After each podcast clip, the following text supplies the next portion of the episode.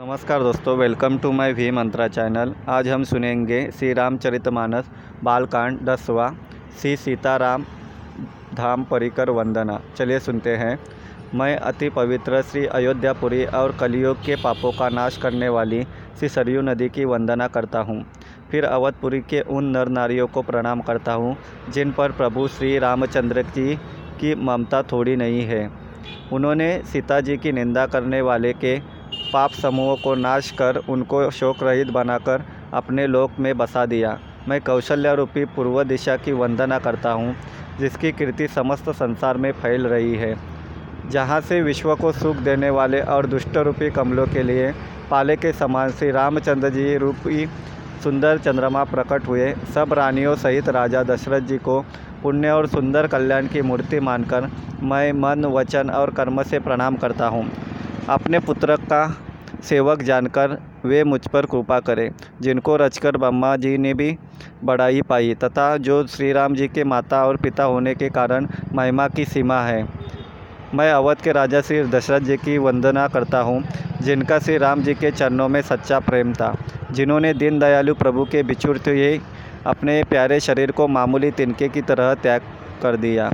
मैं परिवार सहित राजा जनक जी को प्रणाम करता हूँ जिनका श्री राम जी के चरणों में गूढ़ प्रेम था, जिसको उन्होंने योग और भोग में छिपा रखा था, परंतु श्री रामचंद्र जी को देखते ही वह प्रकट हो गया।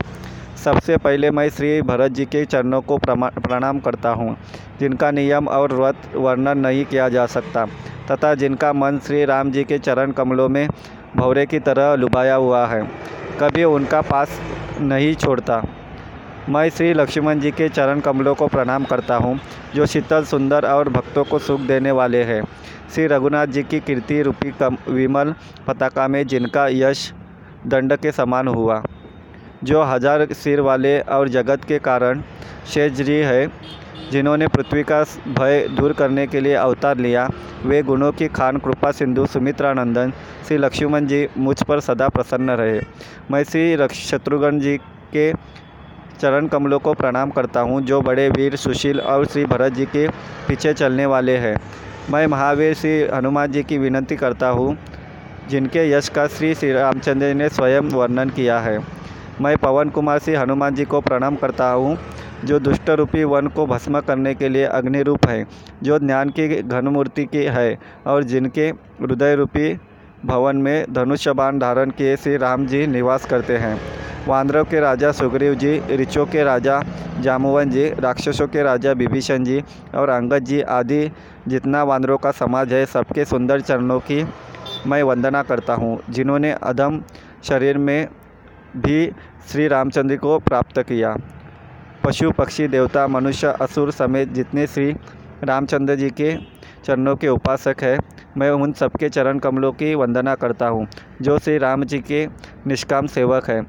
शुकदेव जी, सनकादि, नारद मुनि आदि जितने भक्त और परम ज्ञानी श्रेष्ठ मुनि हैं, मैं धरती पर सिर टेककर उन सबको प्रणाम करता हूँ। हे मुनीश्वरों, आप सब मुझको अपना दास समझकर कृपा कीजिए। जा, राजा जनक की पुत्री, जगत की माता और करुणा निदान श्री रामचंद्र जी की प्रियतमा श्री जानकी जी के दोनों चरण कमलों को मैं मानता हूँ जिनकी कृपा से निर्मल बुद्धि पाऊँ।